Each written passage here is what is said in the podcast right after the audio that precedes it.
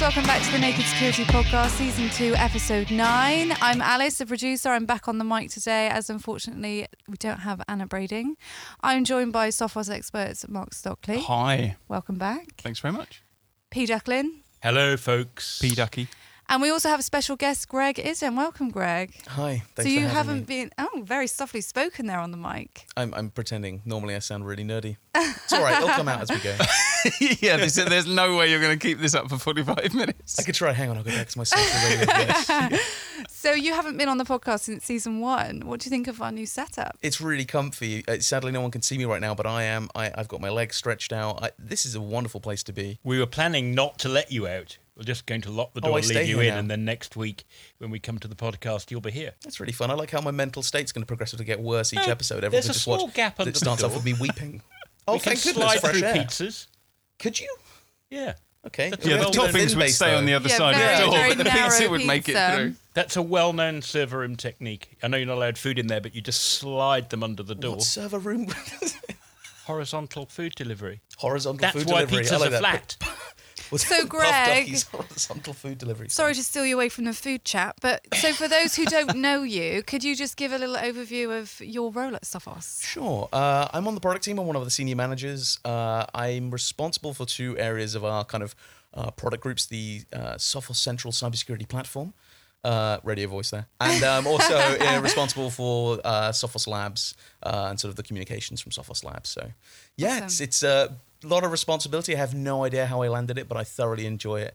Uh, so yeah, that's what I do. Amazing. So, Alice, Alice, I have a question for you. I Oh, couldn't help okay. noticing that you've got your own microphone this I know. Are you scared? I am. I'm always a little scared, but more scared this week. Um, but I thought we would take advantage of the fact that you've got a mic in front of you to ask you a question. So you're the newest member of our team. You've been with us what six or seven months now. Nine months. Nine months. Yeah. I'm just Joined contracting in it in my mind. I know. So obviously you came to us from the travel industry, so Yeah, you've had a bit of a kind of baptism of fire with cybersecurity. Yes. Um, what what our, our listeners won't realise is that you're our sort of every person. Sometimes when we talk about uh, different subjects, and you can bring in a perspective Right. of you know It's a very kind way of putting it, Mark. what's what's it like Someone out who doesn't know about What's it IT. like being normal? right. it is interesting. So what I wanted to know is or what what's been the most surprising thing for you coming into Mm. cybersecurity? What have you what I want to say what have you learned, but that's not that's not quite what I mean. Like right. Well, yeah, I came from a very sort of sexy, glamorous industry. I came from travel, but I came from high-end luxury. so you moved travel. from one really sexy industry Yeah. into An even another equally sexy one. Absolutely. I mean, an even yeah. sexier one, Yeah, let's be honest. but um, yeah, so it's really, really different. And I was terrified coming into cybersecurity because it's so different. And I'm used to working in a really visual um, space, you know, and so it was really different coming into a really kind of I guess more corporate environment. Mm-hmm. But one of the things that really surprised me is that I used to be quite scared about all the terminology and all these different Yeah. words. It's almost like a different language initially. But actually, what it comes down to is some really basic security practices that Yeah. everybody can really like put in place without too much thought. So when we're talking to naked security users, it's all about proper passwords and two-factor authentication. Yeah. And then when we had Peter on last week talking about securing your RDP servers, it came down to the exact same very basic points of Yeah, yeah. security. Um, and so I think actually when you strip everything back and it comes to as a user, what can I do? It's actually much simpler than I thought initially. So Yeah. We had great- Pleasantly surprised. We had a great conversation, I think, when we because we had a team meeting out in uh, the wonderful South Spain, right? Right. And um, you were talking about how it was like because in the travel industry, it's quite easy to do a lot of the the marketing because it's Yeah. just have a nice photo of a place and and put it out there. It kind of sells itself, right? Mm-hmm. Right. How have you found that transition from being able to just put out nice pictures to I mean, you can't put out a nice picture of Spectre or Meltdown. Like it's these esoteric concepts. How are you finding that? I think it's really kind of been a challenge, but I mean, Mark, you've noticed I kind of use Mark and Duck as my kind of like. I don't know how to describe it in a nice way, but I use them. I use them as my techies, and so actually, you'll see on our Instagram, I do use a lot of beautiful imagery, and I do use a lot of travel photography or like food photography, and it's because we're talking about how to stay safe on social media, or when you're traveling, or when you're in a cafe, and rather than doing what a lot of other brands do and showing a picture of the router, I'm showing a picture of the cafe that you're sitting in when you're using the Wi-Fi or the plane that you're sitting on when you're traveling. And I think you just have to be a lot more imaginative. But yeah, I'm I'm used to just having a drone footage of Bora Bora and just posting it with not much thought. So Yeah. Oh, I need to get an Instagram account. It turns Yeah, out. you need to follow turns us on out- Instagram at Turns Naked out I'm not hip enough. I didn't know it was a thing. Is that where all the kids are at? God, that sounds wrong. Could you please put that in the episode? Keeping that in. Yep. Oh. So, well, I, I guess unfortunately we'll have to move away from me talking about travel, and we'll start with you, Greg. Over the weekend, a lot of nerds were unhappy, like me, because they couldn't play World of Warcraft. So, Yes. what what happened? Tell us the story. Yeah, you must tell me all about how World of Warcraft Classic's going, by the way. Um, Really well. So yeah, so so there seems to be uh, a bit of a kerfuffle. There was a group that uh, uh, were going out and doing a distributed denial of service attack against uh, quite an array of services. Um, they started off kind of uh, attacking Wikipedia and trying to take down a, a whole variety of servers. It started off kind of mostly in EU and Africa, Middle East, but they slowly started scaling up and just going after every Wikipedia server that they could.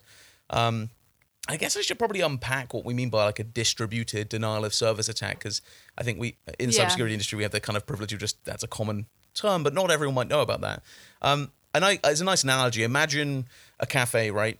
And a distributed denial of service attack is like having lots and lots and lots of people turn up at that cafe that aren't here to get a coffee, but they all line up in the queue and the, at, at the bar where, you know, to try and go say, hey, can I have a coffee? But then they go, ah, nah, never mind, and walk away. And this queue of people floods the available service, right? The cafe. And it kind of denies anyone that really just wants to come and get a coffee, right? So that's kind of what a distributed denial of service attack is. It's lots and lots Okay. of distributed devices on the internet out there attacking, basically just going to a web server, but they don't. They're not going there for a legitimate reason. They're not going to read the updates on Emma Watson's fancy Wikipedia article. Why on earth I went to that Wikipedia article? In You head read my just then. mind. I know. It, no idea. Um, so yeah, so that, so they started off just going after Wikipedia, and when I say they, there was this uh, Twitter handle that popped up uh, called UK Drillers, uh, which is odd. Driller is like a slang Let, term let me from guess. London. Was there a Z in that? There wasn't. There was. There is an X on their second account after their first one got suspended. But like a driller's like a gunman, so uh, it was a really strange Twitter handle. But they were basically saying like they were telling everyone a- a- ahead of them doing the attacks, "Hey, gonna be taking down Wikipedia in thirty minutes, just to let you know." Lots of smiley faces. It was it was really odd.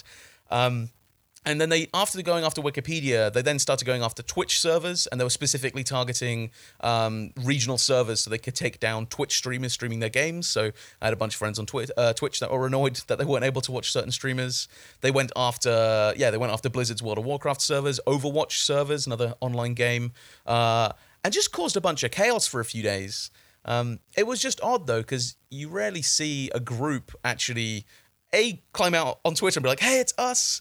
They set up a website as well, like drillers.info, which was very short-lived, which pointed to their new Twitter handle after they got suspended, which was drillers, then with an X at the end, very quickly suspended as well. Um, and then, uh, thankfully, I guess it wasn't really that long-lived. Like a, a denial of service attack only lasts as long as the attackers bothered to do it. Right. So at some point, either they got bored or they stopped having money for the botnet they were paying for access to. Maybe And- their mums made them go to bed. yeah, maybe. um, yeah, I mean, it, it does it does reek of the typical script kiddie kind of attack, but eventually it just stops. You know, So- once they stop. Your tea's ready. It's like, oh, sorry, BRB. So Wikipedia is that quite online. unusual then? Something like Wikipedia, you would assume would have quite a lot of security around it. Is it really surprising that they're able to take down Wikipedia, It- a group of maybe school kids in their bedroom? Yeah, that I mean that is it is an odd one, right? And and Wikipedia eventually started sort of shifting over to Cloudflare's uh, DDoS protection all their mitigation stuff. So they started moving part of their IP address ranges into Cloudflare's network. Cloudflare have a load of servers and they have some clever technology so they But, can it, just but even fill stuff. before they do that, Yeah. I mean, Wikipedia is big. It is it's big. a big website. yeah, like, it must be go like to your coffee shop sec- analogy. It's a second, right? It's a bit like you know your coffee shop is in an aircraft hangar. Do you know what I mean? You can you Yeah. can you can handle a big queue before you get into trouble Yeah. if you're Wikipedia. Yeah, and is it worrying for much smaller websites? If they can target Wikipedia, then I mean, teeny tiny small companies must feel quite vulnerable. Yeah, absolutely. I mean, this is, it's often been used by like hacktivists. DDoS has always been one of the kind of go-tos where people are angry at a service or a company Right. and they'll DDoS their server. But like I said, it, it's not really an effective attack, right? Because it only lasts as long as they're willing to pump, you know, traffic, network traffic at those computers to take them down, you know, to to den- deny the service. So it's something that it, we it comes and goes, but it's never long lived, right? It was just a temporary, uh, you know, uh, pain in the the metaphorical derriere of Wikipedia. I like how I, I watched my words there. I don't know if there's you've got any children listening to this podcast. But at least you can le- learn a rude word I from feel I feel comfortable in saying no. There Yeah, are no I think children we're listening okay. to this podcast. So, Greg, do you think that this was just kind of playground showing off, as it were? That hey, let's let's pile Wikipedia with bogus traffic so it can't keep up for regular people. Let's go after the gamers. Let's diss our buddies or our non-buddies. Or do you think these guys were youngsters who were kind of if you like, advertising with the idea that they could go and offer DDoS or Booter for hire services, which we have seen in the past. Young, comparatively young wannabe cyber criminals saying, "Hey, pay us some money, and we'll take out a website you don't like, and here's the proof: we DDoSed Wikipedia, we DDoSed World of Warcraft, etc." I mean, certainly having a bit of experience in, in marketing, it's a pretty good claim. it's a pretty good claim to be able to say. words. Yeah, it's a pretty good claim to be able to say. I, you know, our botnet was able to take down Wikipedia, World of Warcraft, Twitch. I mean, if you were selling your services, that's a great way to advertise yourselves. To take down some of the world's most popular kind of uh, platforms. So yeah, I mean, it could be. We we can but speculate on this one. It was a strange, short-lived attack, but it, I think the strangest part was just seeing the fact that. DDoS is still to this day cause havoc amongst what you would think would be some of the biggest services out there. just just on that on that i mean it's great marketing up to a point because i think Until one of the the police arrive. Oh, at yeah, was- door one of the things one of the things that often goes along Hello, with Mrs. these Iddon. It's Greg home. but it but that's the reality isn't it like they, they, it this has happened in the past where you see uh, like DDoS attacks are kind of the point of entry for a lot of would-be hackers because they're much easier. You can do something dramatic much more easily than it's much easier than sort of breaking into a server and actually finding some data or exposing something. Um, you do often see this sort of flurry of activity and noise and lots of people peacocking and showing off. And then about a month later, there's a rash of stories about the FBI knocking on people's doors at two o'clock in the morning. And, you know, oh, this, this hacker from, you know, said hacking group has decided that he doesn't want to spend 24 years in jail and is now helping the FBI with their, you know, investigate the other members of the group. And that is, that happens so often. So it's great marketing for a while. Um, but Until someone loses an eye. yeah. Oh yeah, I mean, it, the, the, there was uh, on Twitter, of course, the, the the brigade happened where everyone became uh, internet cyber sleuths and trying to identify who it was. Always fun to watch. I always love engaging in anything like that just to see what they what was what was brought up.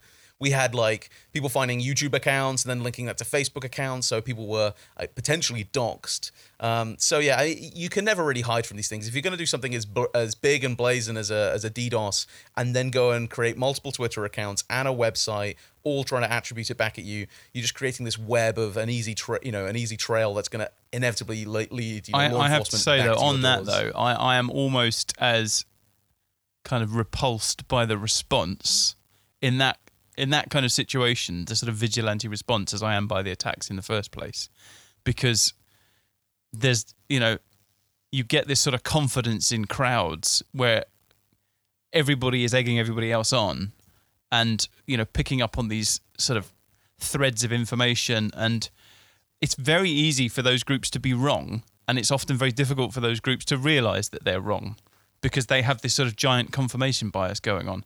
And we saw that in the aftermath of the Boston Marathon bombings with very serious consequences. You know there's all these online sleuths saying that they've identified who the bombers are and they haven't identified the bombers at all. And that's that's a seriously like suddenly there are consequences.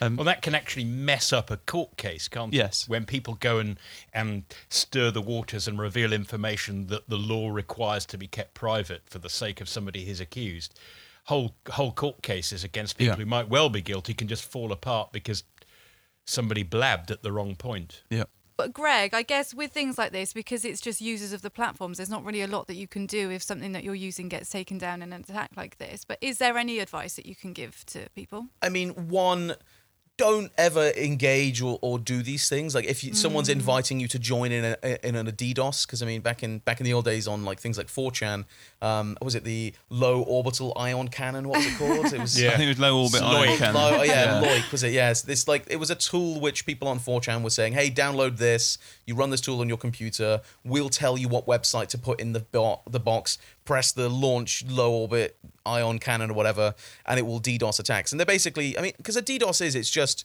getting lots of people to overwhelm a service. So either that could be through bots, compromised computers, it could be just individuals choosing to take part in this.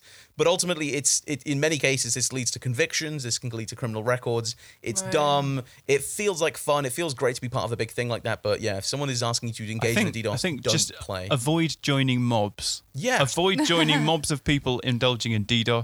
Avoid joining mobs of people who are going after people who've been indulging in DDoS. Right. Like just avoid being in a you mob. know. It's like that old thing like, you know, you're not stuck in traffic, you are traffic. just don't don't be that marked. a particularly relevant analogy in the case of Yeah. network traffic overload. Cool, thanks, Greg. So, Mark, moving on to you. Firefox, last week we talked about them moving to DNS over HTTPS Yeah. by default. And then this week they've uh, introduced something called the Firefox Private Network. That sounds a bit like a VPN, is that correct? Yeah, it is a bit like a VPN. Mm-hmm. Um, I mean, it, it's sort of convenient to talk about it being a VPN, but it's not technically a VPN. We'll get into that in a little while. Um, so what they've done is this isn't part of the browser proper. This is part of uh, Mozilla's test pilot program, which is this kind of rough around the edges, beta-ish thing that they're doing, uh, which seems to be focused around things to do with privacy. And the latest, most eye-catching thing that they have done is they've created this thing called the Firefox Private Network. It's it's a, a beta for a Firefox extension, so it's not part of the browser itself. It's a plugin that you add to the browser, and what it does is it encrypts your network traffic. Uh, well, no, so it encrypts your browsing traffic, and that's where it's different from a VPN. So a VPN encrypts all of your network traffic, whereas this is just concerned with your uh, web requests. And so the way that they're sort of positioning this is that it helps protect you from hackers lurking in plain sight on public Wi-Fi connections. So the analogy is always the, the going back to coffee shops, Greg. You know, you're in a coffee shop, you join the, the, the open public Wi-Fi in the coffee shop. You've got HTTP requests whizzing around in the air, and if anybody else uh, wants to see what you're doing, then they can. And if the owner of the uh, Wi-Fi hotspot wants to see what you're doing, they can. And so what this does, like a VPN, it creates a sort of encrypted tunnel between you and a server somewhere else, and it sends your traffic through that, and then your traffic kind of emerges onto the internet from that point. So when you go visit a website, it looks to the website as if you're coming from the server, which is the point where you enter the internet, Right. rather than from that coffee shop. And all of your traffic is just kind of, as Duck would say, shredded cabbage to anybody who's trying to intercept it between you and that uh, server. But Mark, this isn't really about coff- just about coffee shops, is it? The point is that your traffic then essentially skips over your ISP because a lot of people are concerned about living in countries where ISPs are required to monitor certain types of traffic. And presumably, it also skips over any country level firewall that might be in place in the place where you live. So there's an element of, there's a sort of maybe a deeper element of privacy here. Is that the idea? Uh, well, it depends who you talk to. So I think that's certainly something that you can achieve with something like a VPN or with a Firefox private network. Uh, just purely in terms of their marketing, the way that they're uh, positioning this is using the coffee shop analogy. So they they they're kind of selling this off the back of two things. One is it's going to be difficult for people in coffee shops to snoop on you, and the other one is it reduces the amount of information available to advertisers. So when you visit a website, um, your IP address is going to be obscured, so your country of origin is going to be obscured, and also because you this uh, service is provided via Cloudflare, and so when you log on uh, to the Firefox private network, you connect to whatever the nearest Cloudflare data center is. So your IP address is will sort of skip around as you move around as well. So what you're saying is essentially instead of being an individual who can be identified and targeted when you reach a website, you're kind of like you've joined a giant mob. Which you would just, I mean, sort of, right? But in The a good way, that- in a good yeah, way. You're sort of you're Yeah. hiding amongst many other people who appear to come from the same servers. So that's a good point that it's not so much about the privacy at the coffee shop, which you can get by just using HTTPS. It's about the fact that the people at the other end of the connection see you as kind of Mr. or Ms. Average Yeah. in terms of where your network traffic emerges rather than knowing, oh, it's you, Mark, in this suburb, in this town, from this router at this house, which is how you tend to show up when you when you browse regularly. Although, Is that- although you have to think like I think that that's of some limited use because obviously if you visit a website and that mm. website gives you cookies, and then it's using those cookies to identify you, well, you keep those. Those aren't with your uh, VPN provider or your Firefox private network provider. Those are on your browser. So, So, the Firefox private network is only about the encryption. It doesn't also does it also provide things like cookie flushing and other kinds of uh, browser anonymization, or is that a are those separate features in the browser? so far as I know, those are separate features. right. Um, so this is a, and interestingly enough, I went and had a look at the Cloudflare website to see what they had to say about this service as well. And they make it very clear that this is not for the avoidance of geographical restrictions on content. That that is explicitly not a goal. So there's Yeah. a slight there's a slight difference Yeah. between the way that Firefox are presenting this and the way that Cloudflare are presenting this. Because a lot of people do buy VPNs for that purpose, don't they? They don't Yes. really care about the privacy. They just care that, for example, if they're in the US, they can't watch BBC shows, so they pretend to be in the UK. So most websites use HTTPS already, and now that um, Firefox has introduced DNS over HTTPS, what is the difference? Um, why do people need this additional VPN?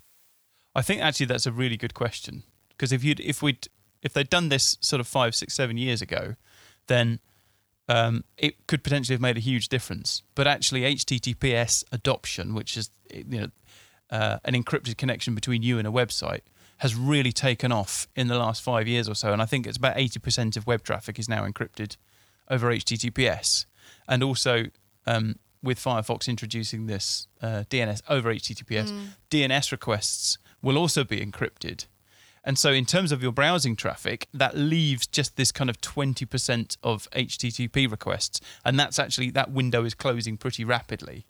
Um, so, I, the way I see this is it, it's kind of belt and braces. It's ensuring that um, your, your, all your bases are covered Right. and so you don't have to be kind of manually checking to make Yeah. sure that you're uh, you're not using HTTP. Um, but I think actually for for privacy conscious users, it's probably going to be fairly limited benefit Yeah. right. because if you're already using something like HTTPS everywhere or HTTP nowhere, which are plugins that prevent you from using HTTP and force you to use HTTPS, um, then the extra encryption doesn't give you very much. So then it's a question of okay, well, do I want to bypass my ISP for some reason?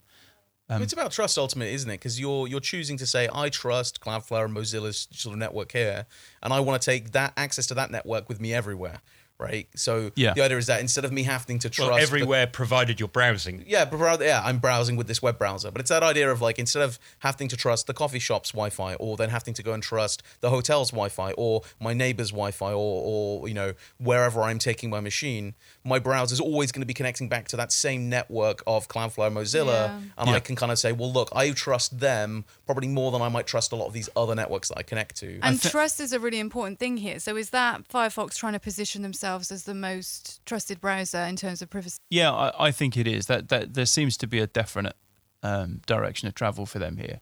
I mean, I've written about this a few times in the last few years. Every eighteen months or so, we do a trustworthy browser poll, um, just to see, you know, where are people at in terms of uh, the browser that they use and how they feel about them.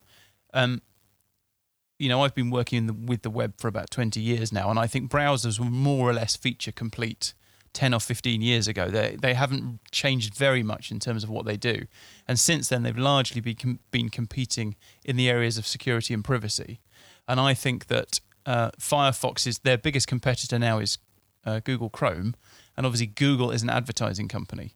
And I think that Firefox have spotted the fact that because Google is an advertising company, there's only so far that they can go in terms of getting in the way of ads and tracking and things like this because they're stepping on their own toes if they do. And Microsoft spotted this as well. We saw this with um, uh, there was a technology called Do Not Track, which didn't really get off the ground uh, five, six, seven years ago. Microsoft embraced it very, very enthusiastically. It looked like purely because it was a way of sort of driving a wedge into Google because it was it was difficult for Google to embrace Do Not Track.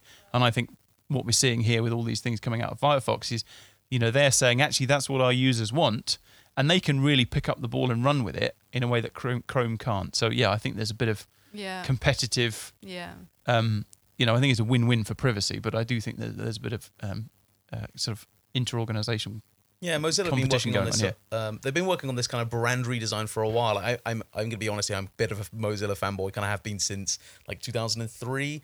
I'm an old Netscape Navigator user, and I, I then used Mozilla uh, Phoenix like 0.8. So I've been using Firefox for a long time, and it's been interesting because they've always kind of positioned themselves as like the privacy browser, but it was never really like a big part of their brand. It was just like a message that they would share with you when you were downloading it. You know that that the browser wasn't sharing information. It wasn't run by an advertising company. But I think they've recognized that people are looking to go out there. They want to buy privacy. Like Apple have started doing this well. I want to, yeah, like I want to spend my money and I want to invest in something and an organization that, you know, believes that I should have privacy and doesn't want to encroach on that. So it's kind of this kind of commoditizing privacy as a, as a product. And that's kind of what Mozilla are doing is they're sort of redefining their entire brand. So I, I think that's what's interesting to see is that now brands like Mozilla, like Apple are saying, hey, like people want privacy. Why don't we make those products? Why don't why can't that be something that people can avidly go and say look i specifically want to buy something that keeps me safe keeps me private isn't tracking me isn't selling my data and and and making that clear. And that seems to be kind of what they're doing with all these firefox features to make it really obvious. Look you can buy our virtual network or sorry was it the private network service? And that's an add-on so you can invest in privacy and uh, if that's what you're looking for. Mark, there's a there's a saying that those who cannot remember the past are condemned to repeat it, often misquoted. Now, there's an, absolutely nothing new about this, and lots of browsers have tried it in the past. Mm. If you if you remember the old BlackBerry days, Yep. they actually used a very similar approach, but for the purposes of acceleration. The Opera Mini browser did the same thing. You had Yep. an encrypted tunnel back to their proxy. They fetched the web page, reworked it so it was stripped down and didn't take a lot of uh, mobile network bandwidth. I think the Kindle did something similar. Exactly. It? Uh, Kindle Fire had a similar thing. And obviously, that did provide an element of VPNishness or private browsing in that you weren't browsing through the coffee shop or even your works network. And yet, people kind of reacted to that very badly, saying, So you mean that from now on, instead of me spreading my my browsing insecurity through perhaps dozens of different networks as I wander around and kind of staying a little bit hidden, Opera or BlackBerry or whoever it was are going to see all of my traffic. Hmm. So actually in the past, these kind of things sort of fell flat because people panicked about the centralization and the centralized control. Do you think that there's a that people should have a similar concern here that if they turn this on, instead of actually spreading their insecurity, they're putting an awful lot of trust with one provider that's chosen by Mozilla, presumably for commercial reasons. Well, it's it's a point we make whenever we talk about virtual private networks, and I think it's something that Greg sort of alluded to as well, which is just that idea that the the way that we like to think of it is that your VPN provider is basically your ISP.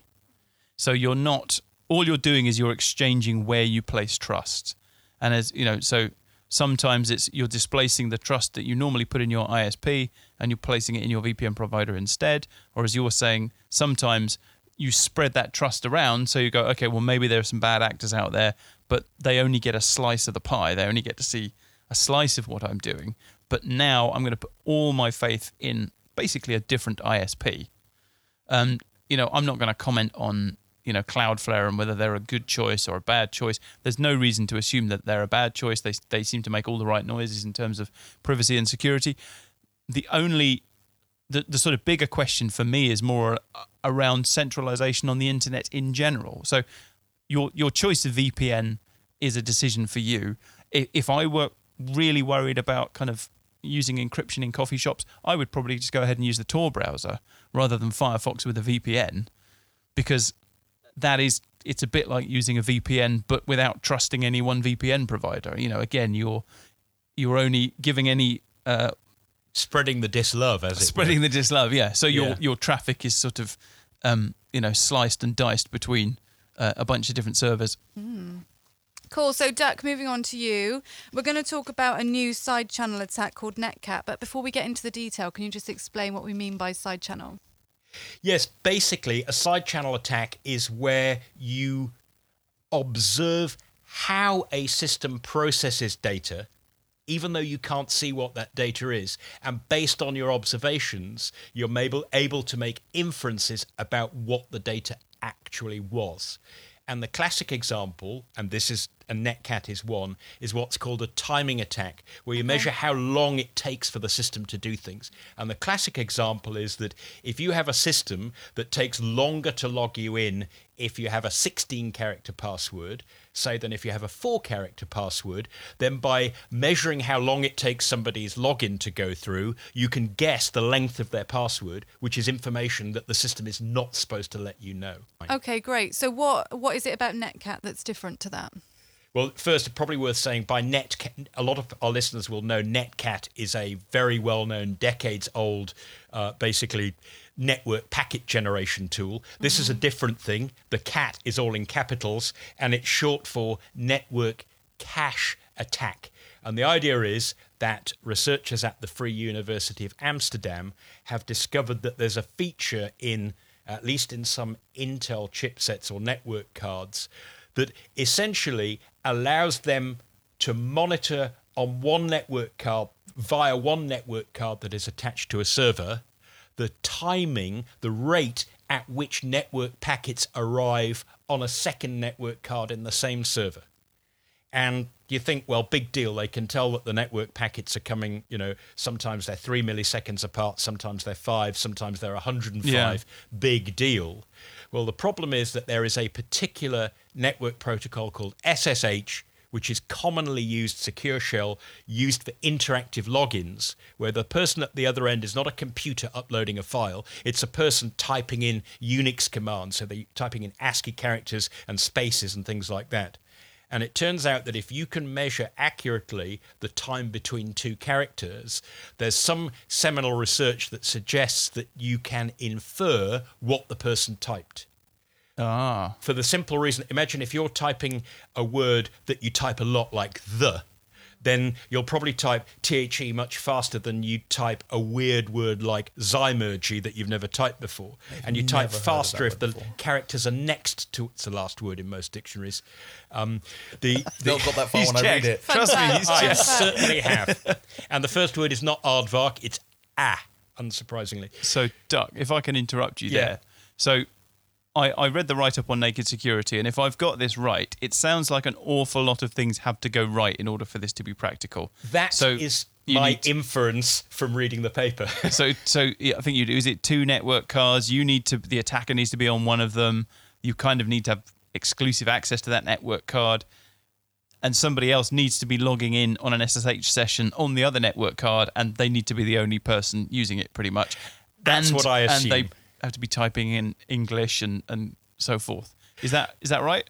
Yeah, I, I would imagine if you if if you if you have two SSH sessions going at the same time, then they're not going to be able to determine. They're just knowing network packets are arriving. They're inferring that they're SSH ones because of the way they're arriving. But if there's a whole load of other stuff coming in, as you imagine there would be on a cloud server that's serving tens or hundreds or thousands of people at the same time. So you're you're probably not going to fall victim to this, is what you're saying. I, I, I suspect that their demo is very looks as though it was very very carefully contrived with a server with two network cards, one person on each, typing at about the speed I'm saying it. May the force be with you, and you see them Pay royalties to reconstructing that. Disney for that one. Nevertheless, they were able to do it. So, Duck, I can see why this is interesting, but why are we talking about it if it's very unlikely to happen? Why would someone do extensive research on it?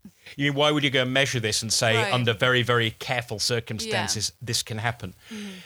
It's sort of like the question of saying, you know, if you were if you were in where was it, North Carolina in 1903, and you saw the Wright brothers trying all this Yeah. work with their plane, you went, you flew 81 and a quarter meters. There's no future in this. Where can this Seriously, possibly I can lead? walk it faster, and I don't need to bring this giant flying machine.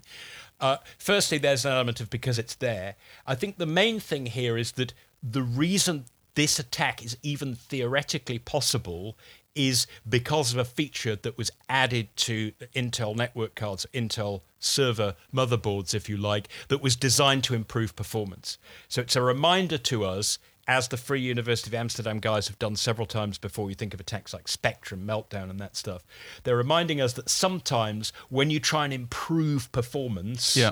then you may introduce artifacts into the system that allow these side channel attacks to happen. Like, let's say you felt, oh, we're taking too long for people to log in. It's taking too long to process passwords. So let's add a secret optimization that shorter passwords go through faster then you know that's something that where you might introduce a performance improvement that has a potential security downside. And that i think is what they're trying to bring to our attention. They're not trying to scare us witless that Yeah. we should stop using cloud services. They even provide a mitigation. This relies on a feature of intel chipsets called ddio data direct input output. If you turn that off, this attack doesn't work. It depends on that feature. But I think what they're doing is they're just like the Wright brothers are saying, Yeah. hey, powered flight is possible. Let's see where it goes. What they're saying is, in future, guys, when we're devising performance improvements, Yeah. we need to make sure that they don't run at 90, potentially run at 90 degrees to security. It reminds me of some of the discoveries that we see in cryptographic research. Absolutely, Where you see, you know, that you'll have a hashing algorithm or an encryption encryption algorithm or something like that, and somebody will demonstrate that okay, well you thought it was going to take a billion years to crack this hash. Well, guess what? It's not going to take a billion years. It's going to take 500 million years instead. Look what I've done. I've done an amazing thing. Now, practically, there's no value in that. But actually, what they've done is they've said the model you thought you had isn't true. Mm. By finding a flaw in your model, I have shown that your model isn't quite what you thought it was. And so it may be that other people will find ways of speeding this kind of attack up, or it may be that this is just a kind of a pointer that, okay, well, if you don't understand your model as well as you thought you did, maybe there are other problems with your model too. But I do think as well with stuff like this, there's probably a great gob of fashion involved in this as well. Like side channel attacks and attacks on chipsets are really fashionable at the moment because of meltdown and spectre and things like that. So there's probably you know there are phds to be had in this. There's Very maybe a bit of grant funding to be had in this. It's bear in mind that when obviously there's been some there there've been some confusion over them calling the attack netcat when netcat is already a well-established name for a piece of software that may or may that sometimes Yes. is used for good and sometimes is used for bad. And their justification is well we thought that was kind of cool and funny to give it an ambiguous name. And anyway it ends with cat and who doesn't like cats? That's their People official explanation. It's a oh, yeah, Uh, but there's no there's like no cats. way that there's no way that somebody who's capable of doing that kind of research is not aware that there's a a utility called Netcat. We can Is but there? It's hope just- they were it's deducted com- a it's- mark. Oh no, they, they, they said that it was, Yeah. it was meant to be a bit of a bit of a play on words. And to go back to your idea about the billion years versus Yeah. 500 million years, yes, it does sound as though at the moment, if you've got one person typing, maybe Yeah. you can. Maybe you can work out some, a few of the letter combinations that they type, so you can tell whether they typed ls to list files or rm to remove them. But of course, like with the crypto stuff, you're saying, well, it's supposed to take a billion years. Now it takes 500 million. What happens when computing equipment speeds up so much Yeah. that the billion years is reduced to one year? Then the 500 million year equivalent suddenly becomes much more tractable, like Yeah. a week or a month. And that's the problem here. And you only have to think that, what was it, 30 years ago, many of us were connecting to networks with networking equipment that ran at 1,000 bits per second, a modem. Now, the reason that this whole speed up feature was put in by Intel is your standard server network card is running at 10,000 million bits per second. So, yeah, systems get faster, and therefore it's not surprising that attacks get faster as well, and we need to take that into account at all times. I get the feeling there's a bunch of people using Dvorak keyboards out there now that's feeling very smug, given that they can probably Are you at one like of them? Virgin- Uh, Be honest. Are you one of them? I, I like how you think I'm actually that nerdy. Um, no, I've tried Dvorak. It was very hard. It also sucks because if you take a Dvorak keyboard, this is me revealing how nerdy I am. If you take a Dvorak keyboard, like, and you start getting good at it, and you go back to QWERTY, it's a nightmare. So you're that guy that's carrying around a Dvorak keyboard, and everyone's like, "What's up with your keyboard? Is that German or something?" Like, no, no, it's Dvorak. And then, and then you have to reveal just how much you've descended into the abyss of, of forever aloneness. There is another fantastic solution to this particular attack, which I have, having the very first issue MacBook 12 inch that came out with the very first butterfly keyboard, is the chance that anybody. I, I type so keys badly on it anyway because the key treble's so so tiny that all they'll do is figure, my word, this guy presses backspace a lot. Oh yeah, yeah. So yeah, it, because it's there is one reason to do this research. And again, just a reminder that you you might have said there's absolutely no way that just probing on one network card you can get data out with sufficient accuracy to make any kind of inferences about what's happening on the other network card. So if you're relying on the fact that that was physically impossible. These guys have shown that it is possible, and therefore, as a as something to put into your threat model, does need to be taken into account. So we usually end with a little bit of a question round that we get on social media from our listeners. But we did a nice Q and A on Instagram the other day with Duck. Um, so I thought, Greg, as you're joining us today, I will put you in the hot seat. So our worldview is kind of in phishing and data breaches and passwords, but you're kind of in a different perspective over there. So it'd be interesting to understand what kind of trends you're seeing. If you can give us any insights on that. Yeah, I mean, the big topic uh, of, of almost like the last five years has always been about machine learning, deep learning, AI, maths, magic. Um, people are trying to understand, see through the noise, right? There's all this confusion of is machine learning actually a real thing? Is it just It's, a it's prime hype curve stuff, isn't right, it? yeah. And, and so that's kind of, a lot of people are kind of like, well, is it this panacea? Where's it going? And and the area I found really interesting, this comes from a conversation I had with Josh, and, and it's something I, it's been echoing in my head for weeks now, is this idea of context. Um, so I mentioned someone called Josh. Josh Saxe is uh, our chief data scientist. He's a one of the most scary, brilliant individuals I've had the honor of getting to hang out with in this company. He's incredibly uh, intelligent, incredibly articulate, and just every second Yeah. with him, I'm reminded just how We'd like to dumb get him and on the show, weak-minded I am. It would be, be- he would do a better job than me, most likely. but he was talking to me about this idea of context and so think of it this way like machine learning like an ai is always about trying to solve a problem right? It's a simple problem. Usually like is this good or bad? Or uh, you know wh- what i mean you, you could use machine learning to go is this a dog or is it a cat? You know that kind of stuff. And so we're always trying to solve problems like is this good or bad? But the problem is like like a human you don't build up your context on something just you know you, you don't sorry you don't make your own decision making based on a singular bit of context. Like you go oh well is this a dog or cat? Well i'm just going to look at the color of its fur. You look at all these different things and you build all these different models. So what's been interesting for us for for, for context is how we're starting to glue together multiple machine learning models to i say glue but to get them to share information. And it's this slow like everyone says is skynet happening? And it's like no but i start to see these glimmers of it where you have one machine learning model which has one worldview another machine learning model that has another worldview. And now to try and solve these security problems we need to make them talk and share information between each other and it is like intelligence slowly emerging so basically i'm just spending all my night all my nights just sort of rocking backwards and forth sweating profusely uh, weeping uh, and uh, and buying up every tin- tinned good baked beans that i can for the impending apocalypse Yeah. I, for one, welcome our new robot overlords. Oh Actually- yeah, he always a kiss ass, isn't he? But Greg, wouldn't you Sorry, say that kiss. the, the the the I think one problem that machine learning has got, particularly in the cybersecurity industry, is there you you get people who tout it as the replacement for everything that's gone before because it makes everything else redundant, even though one of its prime features is actually to do the stuff that is inefficient and ineffective for humans to do so they can concentrate on the things that really matter to build the next machine learning models that will take care of the fact that the rate at which we see new malware is increasing at some absurd scale. I mean, yeah, uh, the the the idea that AI somehow makes obsolete every other cybersecurity technology that's come before it is is the marketing of companies that probably don't have a The other wealth of other old Yeah. stuff and other technology and research. Yeah. um, as a vendor where we have one of the industry's leading data science teams, that I mean, literally, you know, Josh Saxe's team and and has been working on the Cyber Genome Project funded by DARPA. Like he, he if you look at his the public the research that he's published, he's been at the top of his game for quite some time. And even Josh will happily tell you that machine learning is not the, the the the answer for cybersecurity. In many cases, people use machine learning in the wrong places. Uh, it, it's to be used in conjunction with other technology.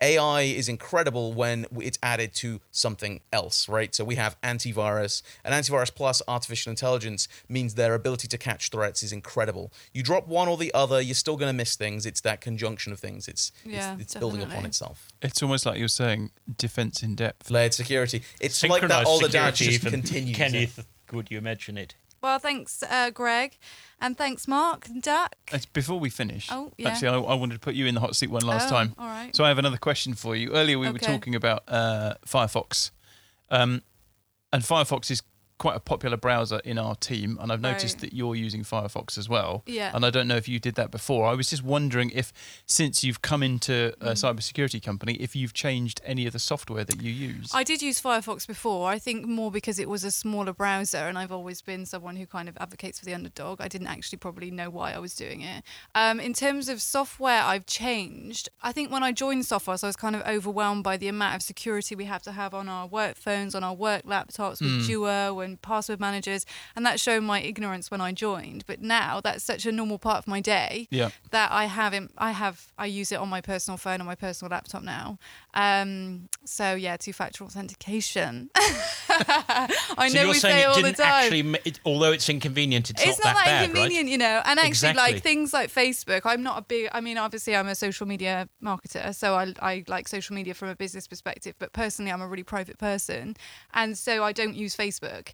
Um, but I do have a Facebook account, and I've locked everything down on there, deleted loads of old content that I don't use. It's got uh, multi layers of uh, security now. And those are the kind of things I would have thought I was being secure by just not using it. But actually, the account was sitting there dormant, but probably easily accessible. And so that's something that I've changed. So what you're saying is that our paranoia is pervasive and it's now become part of your Absolutely. life. I've become even more paranoid, but I'm probably more, I'm, you know, I'm aware of why I'm paranoid now. but you have a and you have a more fashionable tinfoil hat than the rest of us. Absolutely. Yeah. Mine's black foil. Today I learned tinfoil hats are somehow fashionable. No, Yeah. no, Alice is. Correct mine. Alice is okay, okay. I, I, I, I'll the, attempt. the audience cannot see me just putting mine away. So just before we finish, where can we find you guys on social media? Mark Stockley. You can find me at Mark Stockley on Twitter and at Internet of Hens on Twitter. Duck. I am at duckblog on Twitter and at pducklin on Instagram. And Greg. Uh, you won't find me in many places, but you'll find me at, at SecBug on Twitter, where I say plenty of career limiting things. I'm at Ali Rouge on Twitter, and we are at Naked Security on Twitter, Instagram, and you can follow us on Facebook. We'll be doing Facebook Lives every week that you can join in on and ask us questions live. And that's all for this week. Until next time, Stay Stay secure. secure. I should have said something.